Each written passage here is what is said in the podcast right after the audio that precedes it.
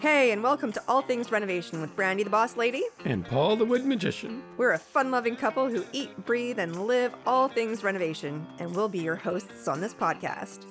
We created the podcast to help you take a confident role in your renovation dreams and get your project done right, on time, on budget, and with quality craftsmanship. Welcome to the show, everyone. Now, who doesn't like a good movie? I know I do.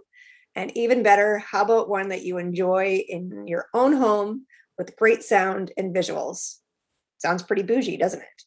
Well, with me today, I have Sandy McDonald from La Scala Integrated Media Corporation. That's a mouthful.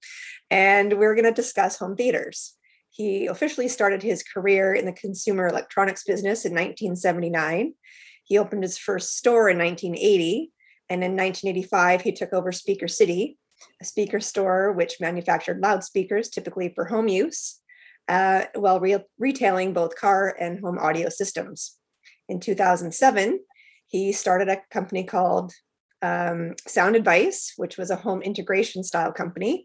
And it then eventually took over La Scala Integrated Media Corporation and is the longest running, most well known electronics integrator in the field.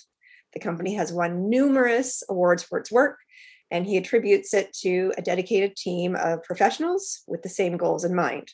So, welcome to the show today, Sandy, and I really appreciate you joining me. Good morning. Pleased to be here myself. Yeah, fantastic. So, for years, home theater is something that, you know, to my understanding, was sort of something that we would only really attribute to those with the rich and famous. And they would have these big screening rooms in their homes and all that kind of thing. But I think with the shifts in technology, it's become something that's quite a bit more attainable for a lot of us. So let's just start with the basics and assume that we're in a space that's raw or right down to the studs.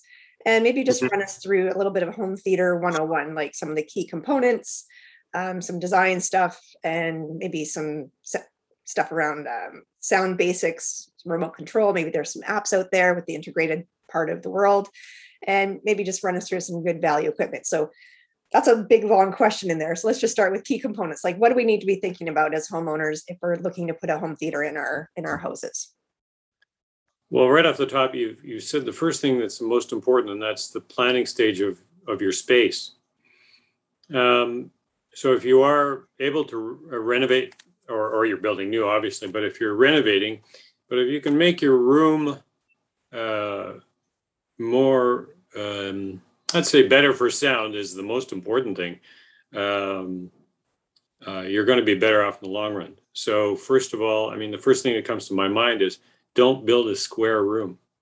Uh, a square room will will generally sound odd. So it's not too hard not to build a square room.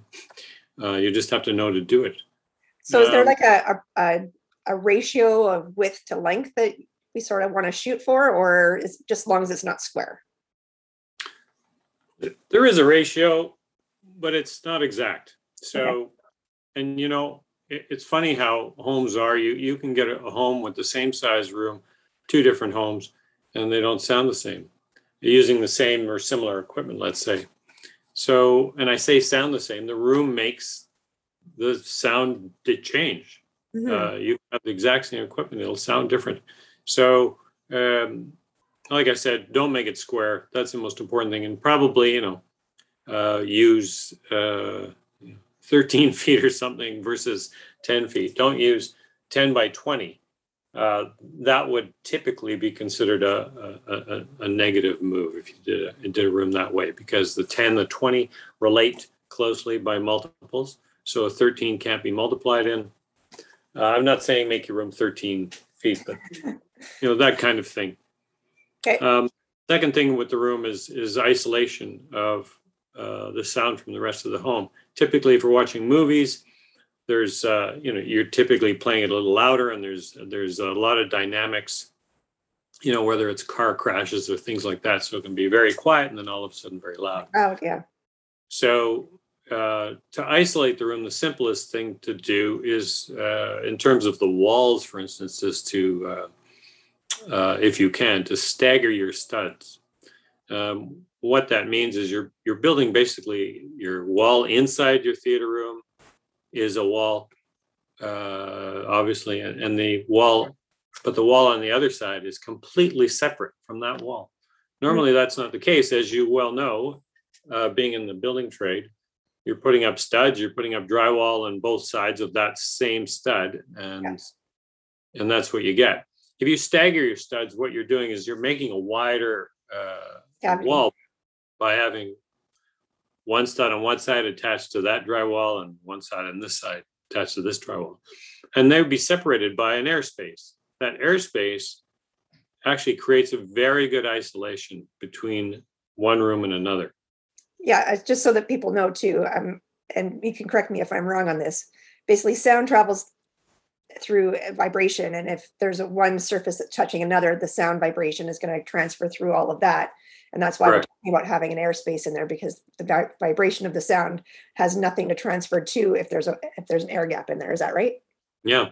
And Okay. you think, well, sound travels through air. Well, yes, it does, but it it transfers through air. Vib- it, it, it basically is vibrating the air as well, but in, inside a an enclosed space, we're not. We don't want sound to travel through there. And if you use an enclosed space, it won't very well. hmm Um, the other thing, of course, is you can you can double up on the drywall because drywall itself, if you hit a piece of drywall, it'll resonate. If you put on two pieces of drywall, it'll still resonate, but a lot less.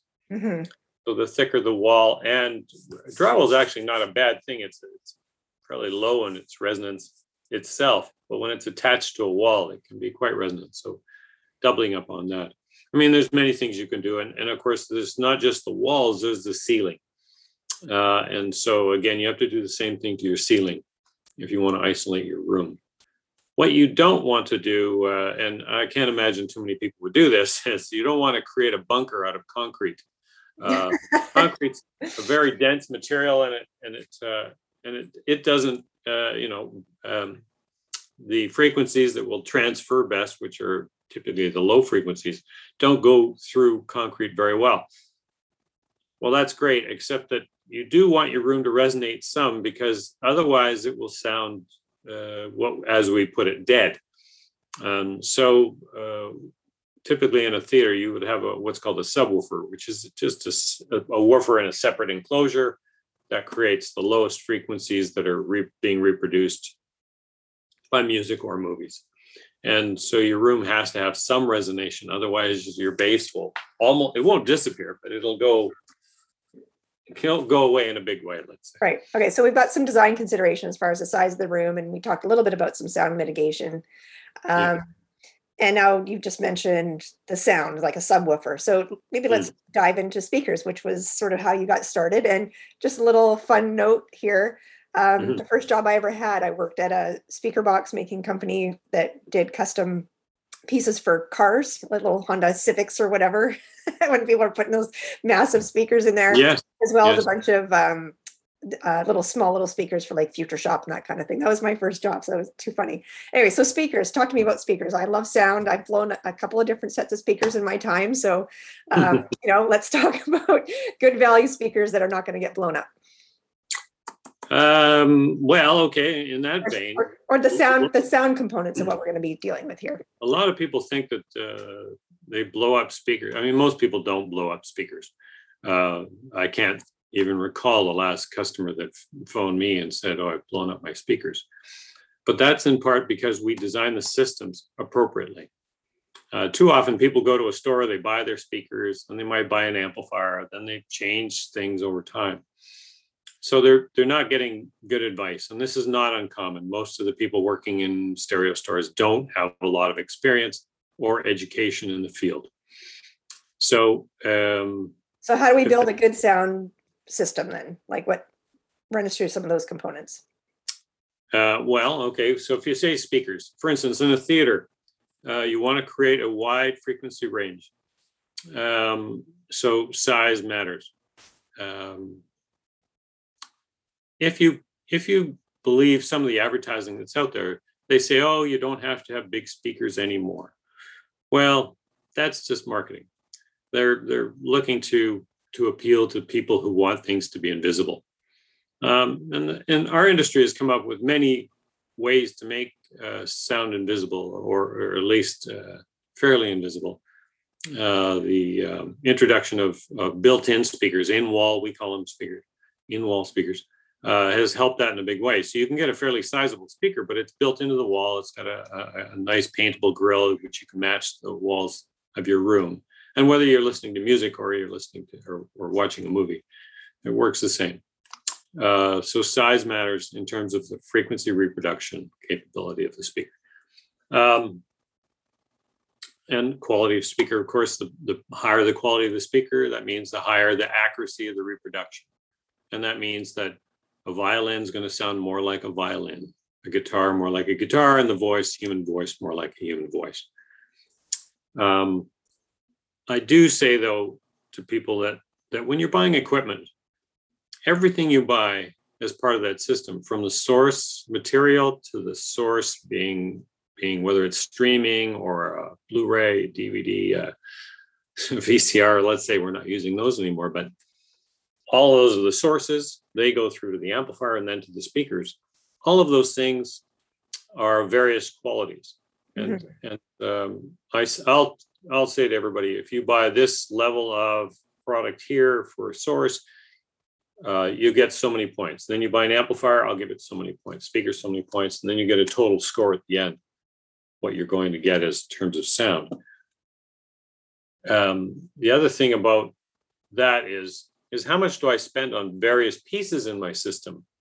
That's very difficult for most consumers to know. So that's why it's important to speak to somebody who actually has experience and the knowledge, the training to decide what to choose within a certain budget range. Okay, so um, like maybe list off a for the average person, say for me, I don't know what a reasonable budget would be, but just sort of your mid-grade good value stuff, not super luxury and not like crap that I could buy at Best Buy kind of idea. Just something that's really and good mid range. So what in terms, what, of, in terms of expenditure, spend and uh, also what what the components are. So like you're, you're talking about amplifier, we're talking about speaker. Yeah. Um, like what what other things are we look shopping for that we need to know about? Okay, with respect to the we'll call it the power, the amplifier. Uh, the best value is always a has been always been a receiver, and a receiver is is a unit that that provides your power, your controls, all your inputs, for your various sources. And um, it's just the best value, no question.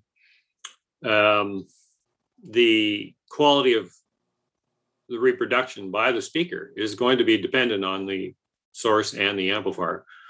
So if you get an amplifier that's weak, we'll call it weak, you're not going to get the reproduction out of that speaker that you could. So that's again part of the balance of buying um, your equipment with somebody that knows what they're choosing. So the amplifier, to choose a good amplifier uh, is very difficult for most people. If they compare two in a store or something, they probably have a lot of difficulty.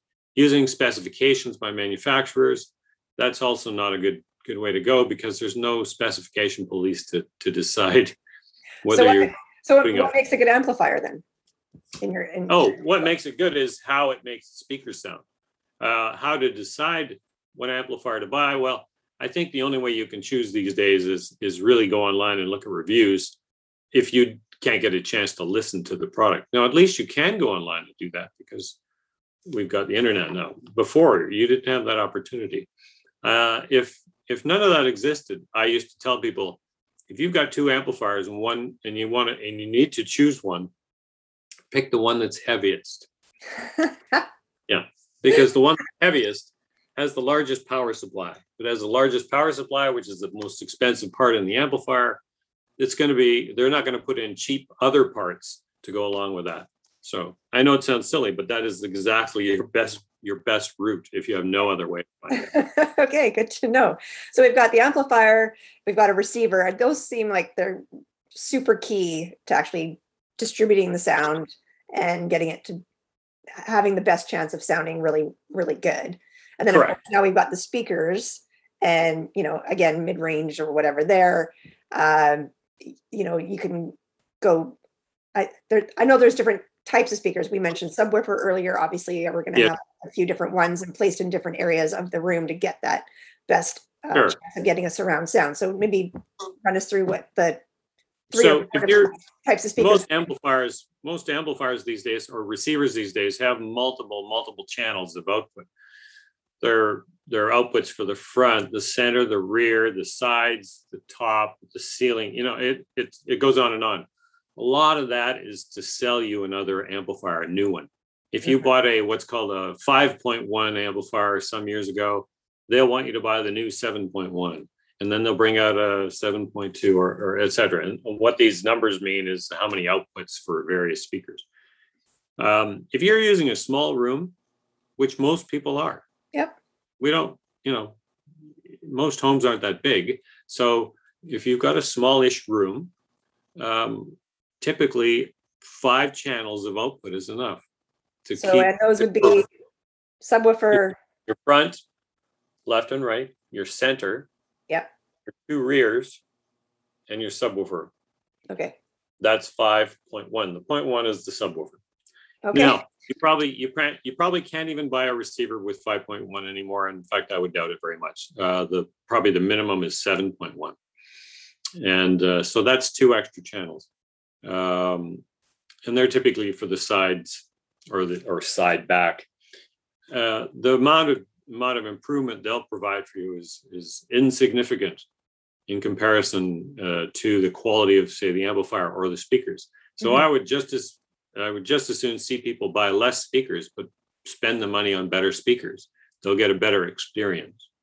yeah. So um, typically like five is enough for us, like, It's, Well, it's the- You want, you want to buy the seven, fine. Uh, the, the new, there's a new, um, product called Atmos, which is included in many receivers these days. And that provides for some speakers in the ceiling above you. And the, uh, the, feature does work. So it's not a, it's not a marketing thing, uh, like so many other things. It does work. So if you wanted to go that length, you'd wire for speakers in the ceiling based on the, on the, so what, Uh, what, is- what do speakers in the ceiling give us as far as sound? Like what, what? well, it's just more, more, more a feeling of being in the sound, in, within the action, I should say, sorry. So, uh, and all of surround sound is really about videos. Uh, some people will use them for a football game and that's okay, but, uh, for music, uh, it, it's not, I, as a natural, or a purist, I would say that I, I wouldn't suggest that's a good play. Um, music, um, you go with, you play with two speakers, so you just play it in stereo. But of course, your surround sound receiver will do that. You just have to tell it to do that.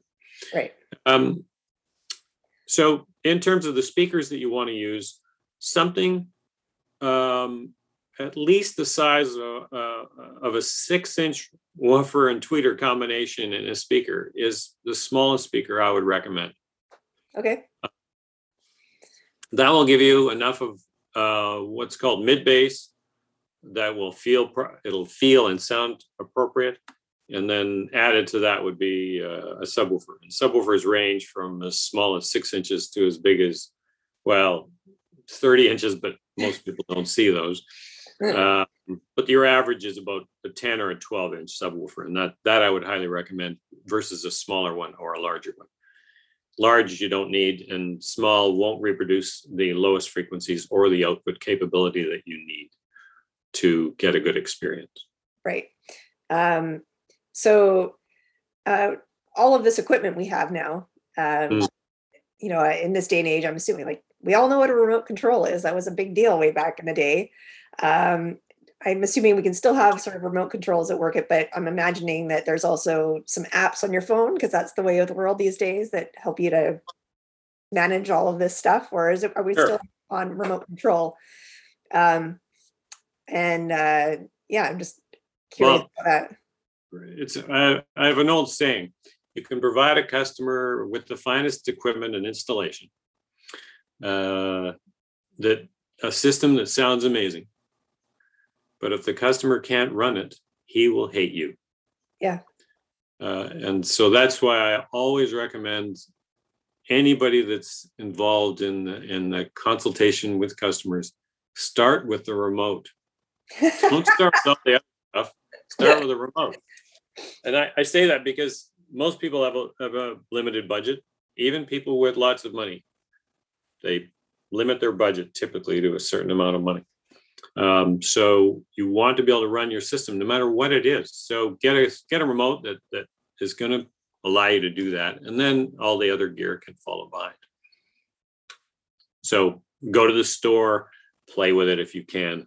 Um, now, can you run it from a phone? You can run um, you can run many apps for uh, your equipment, but mostly um, you're probably going to want a handheld remote. It's it's just easier to use. Um, the telephone remote control of things is handy for certain things, but if you're sitting in front of the TV uh, and uh, watching a movie, a handheld remote is, I think, good to have. Yeah, that, that's my preference. I'm not a super appy on my phone kind of girl, but I just thought I'd ask because maybe there's a, some people that are sort of more driven that way. Um, so we're talking about all this equipment and so on and so forth. And we did talk a little bit about sound mitigation, but with the Hmm. equipment, we all know it things heat up. So what do we need to be aware of um, uh, for uh, the heat mitigation, uh, for instance? Like Well, that's that's a good topic to bring up, and most people don't think of it right off. That's why speaking with somebody who really knows and has the experience of doing these, you know, uh, we've got people with us have sold a hundred theaters over their uh, uh, career, and so they know what to do. So uh, you're talking about heating, ventilation, and air conditioning. So HVAC, we call it in the business, Yep. and you would know that. Um, I would commonly think that putting in an isolated heating and or air conditioning system into a theater would be a good idea. Uh, the main reason is you can you can completely control your uh, power, uh, your power. Sorry, your your the ventilation um, the way you want it in that room, and it will change if you've got a room that's a reasonable size uh, that will hold maybe ten people. The change in the temperature in that room will will be quite dramatic over a two-hour period of watching a movie. Yeah. Uh, so. And as uh, far as, the, as far as the equipment itself goes, like, do we put a fan in there? Do we like, you know, Well, everybody wants to have all equipment their is the next- behind doors and whatnot. Like, so how do we deal with the equipment itself may be overheating? That's right. So equipment makes heat, of course. Um, certain equipment makes very little heat. Other equipment makes quite a bit of heat. So um, uh, your electronics integrator, if you're going to use one, will know to get all the different heat measurements from all the different pieces of equipment. Add all that up and choose a piece of uh, cooling for your equipment that will be best to keep the equipment at a decent temperature, uh, appropriate temperature. Um, and if you can, you can also ventilate the equipment out of your space and maybe into the rest of the home. Hmm. Um, but there's many ways to do this. So, so I, I can't, I can't give you an advice on doing one way or another. But It's Uh, just that it is something that we need to do, and there are a couple of different ways that we can approach it, whether it's direct venting or maybe there's a fan or something in there or whatever. And like, a- a- yeah, well, we, we would, we built we like would, custom cabinetry where people want all their components behind the doors. but there's no no ventilation of, of any kind and everything just heats up in there so we often Yeah. have to build some chases or you know whatever to Mm. allow the heat to escape um, and this is just basic basic equipment that people would just buy wherever not anything fancy. But even with the basic stuff we still as cabinet makers in the past have had to allow some ventilation space. So that's sort of why i brought it up today is just i, I just know from experience that we've had that sort of you know com- consideration that we've had to sort of address Yes, and and and wouldn't you know, your your cable box from your service, your TV service provider is is the one item that heats up the most most of the time. yeah yeah. so this problem can be widespread. So anything in a cabinet has to be ventilated for sure. Yeah. Even even though uh, a simple route to doing that, by the way, can be as simple as putting in a what's called a whisper fan, which is not expensive. You can buy it at, at any electronics store that sells computers. Uh, will often have whisper fans. So it's the same kind of a fan that's in a computer, and that will create create ventilation in the cabinet. So all you have to have is one of those actually just ventilating into the room somewhere. Build that into your cabinet, and you've got you've got that covered. Nice. Um, so what, I mean, we, we talked about a few different considerations here. Have we missed anything? Just from like a homeowner, hey, I'm dabbling Sure. with the idea of this, like what else, what other considerations do we really need to be aware of before we're thinking we're gonna sort of take the plunge here? Well, this, this discussion could go on for a long time, depending on the type of system one is building. Um, so I, obviously we've, we're touching the surface, no matter, uh, Yeah, no, this is just a- a general like home theater 101, just kind of give yeah. a taste. of Um. One other thing that's important when you're considering a rack of equipment, whatever number of pieces is, the is the power that you're sending to that equipment, your AC, 120 volts. Um, I certainly recommend uh, you consider all the pieces of equipment you're using, how much power each one of those uses, and you can find that information out typically on the back, or you can get it on the internet. And then you'll know how many circuits you'll need for your system. Um, you certainly want an isolated circuit for your audio equipment, uh, but you may need two of them or more. Depends again on how much Yep. equipment you're going to use. Second thing is if you're going to use, and we haven't talked about video yet, but uh, we could move to that now if that's Yeah, all right. Yeah, let's do that. Is uh, I'd strongly recommend an isolated circuit for that as well. Every time you you can isolate equipment, the better. And so, and whether using a, tel- a television or a projection system, uh, that's important. Um, also, when you're choosing, if you're going to choose a projector, which is something that can create typically the largest screen uh, picture, um, it's important to choose a projector that's not going to give you too much noise because in the quietest moments of a movie, if all you can hear is the fan coming from a projector, Yeah, you're not going to like that very much. So that's important to note. Um, certainly, TVs are getting very large, and so the the need to go to a projector, uh, in some sense, is is lessened. Now um, we're selling hundred inch televisions, not uncommonly now. how do you even get that in the house? That's, a- that's, a- that's Well, that's huge. it's not, it's not just getting into the house; it's getting it to the house. They- They're you know they're big, and then they're in a box that's much bigger, and they're heavy.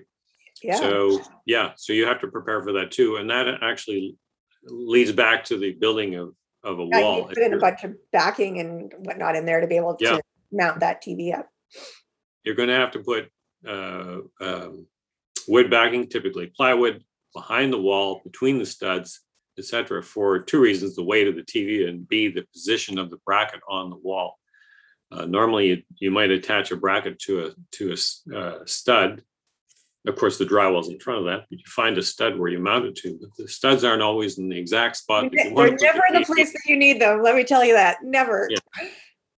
So as you can see, there's many details in putting in a system to make it right, and and knowing who you're talking to is so important, uh, and that they have the experience and can go through the entire checklist of things to do. And each house being different, the checklist will be different for each each home. Um, I don't know if you want to talk about budgets. I, I think that everyone has to decide their own budget. Our job from my point of view is to is to take that budget and put it into the most important things balance the investment over the entire number of pieces of equipment and installation costs so that the customer gets the best what we call a bang for a buck Yeah. what they're what they're going to get in terms of performance and longevity of that system So what's the um if, if we want to just talk budget, I mean, obviously sky's the limit. We can go Yeah. totally nuts and spend we can spend all all of the client money. Like we can we we can spend all of the money. But Yeah. as a entry level, you know, just get you in the door, you know, are we talking five thousand dollars? I doubt it. Are we talking twenty-five thousand dollars? Like what's what's like a really good budget just to get in and get some basic stuff going on? Well, you're right. It's very difficult to say. And and I always say we don't decide the budget, the customer does. But um, it will be relevant to discuss it. Um, I'd, I'd say that uh, uh, it, it- that saying exactly what it would cost for the whole thing difficult. Individual pieces is probably easier for me, but the beautiful thing about uh, as far as uh, screens go is televisions have dropped dramatically uh, Yeah. Year after year. I don't know if that's happening so much now, but it, they're at- they're at such a reasonable level now. Um, I wouldn't buy an entry level TV. I'd certainly spend the extra money. And, and that doesn't mean spending a lot because TVs are so inexpensive. Say you can buy a decent sized TV for a thousand dollars. But I would spend two thousand dollars. Right. Well, I, I guess what I'm getting at here is like someone could come to me and go, "Oh, I want my bathroom renovated," and I have five thousand dollars, and I go, "Well, I can't help you. The minimum spend would be, you know, that 20, 20 to thirty thousand dollars uh, uh, for a really small bathroom. Like we can't. There's no way we can even do it for less than that. So mm-hmm, mm-hmm, mm-hmm. that's sort of what I'm getting at. Is like, what would be the absolute minimum? Like, don't even come and talk to me until you have this much money, kind of idea. Because we don't want we don't want to have people flooding to you going, "Oh, I have two thousand dollars. Can you do do me up a system?" It's not, you know, we don't want to be setting people up for, you know, disappointment and, and wasting potential No. time if people are listening to this and thinking, "Oh, I want to talk to Sandy about my system now." Well, I'd say it's a good idea to spend or expect to spend ten thousand dollars at, the very least. Yeah. Uh, That seems Yeah. really reasonable to me. I think anyway. Yeah, to get any semblance of reasonable quality. Um, um, it wouldn't be a bad idea to spend 15, but I, I'm, you know, that's all relative to, it's not about spending, it's about what you're going to get for your money. And you will get a, a sizable improvement in, in your performance and longevity if you invest more, obviously. Yeah. Uh, there is a limit to that, of course, as well. I used to say to people, I said, I'll try to get you to where ninety-five percent of the people would be thrilled. And the other five percent are never happy. Those are the, what we call audiophiles. And audiophiles, people think, well, audiophile is something different than it actually is. Audio, audiophilia is a sickness. You're never satisfied with what you have. But we don't need to deal with the five percent of people that are like that. But I want to get people to that ninety-five percent point. And that's what we we do that by choosing the right equipment, the right mix of equipment. Right. So I'm sure over time, uh, there's been a lot of changes in the industry. And like we talked a little bit about, like TVs used to be only this big, and we used to have a projector and a screen, and now TVs are getting a lot bigger. What do you see as the, you know, something that has changed a lot, like in the history of things, or what do you see as an upcoming exciting sort of change in the industry that is going to, I don't- wouldn't even say revolutionize it, but just add a lot of, you know, dy- dynamicism to what you can potentially do? Is there anything coming up that's That's an interesting question. Um, there's been certainly been lots and lots and lots of things come around. You know, 3D was here for a little while, and the my colleagues that have been in the business a long time says, "Oh yeah, this is the third time this has come around," and they try to run this through the public, and we just laughed about it. Not not not for reasons that we don't appreciate that the public has to deal with this, but. Um, uh, that the, the marketing people think they're going to put one over on people again. It didn't really fly, as as you're probably aware. Um,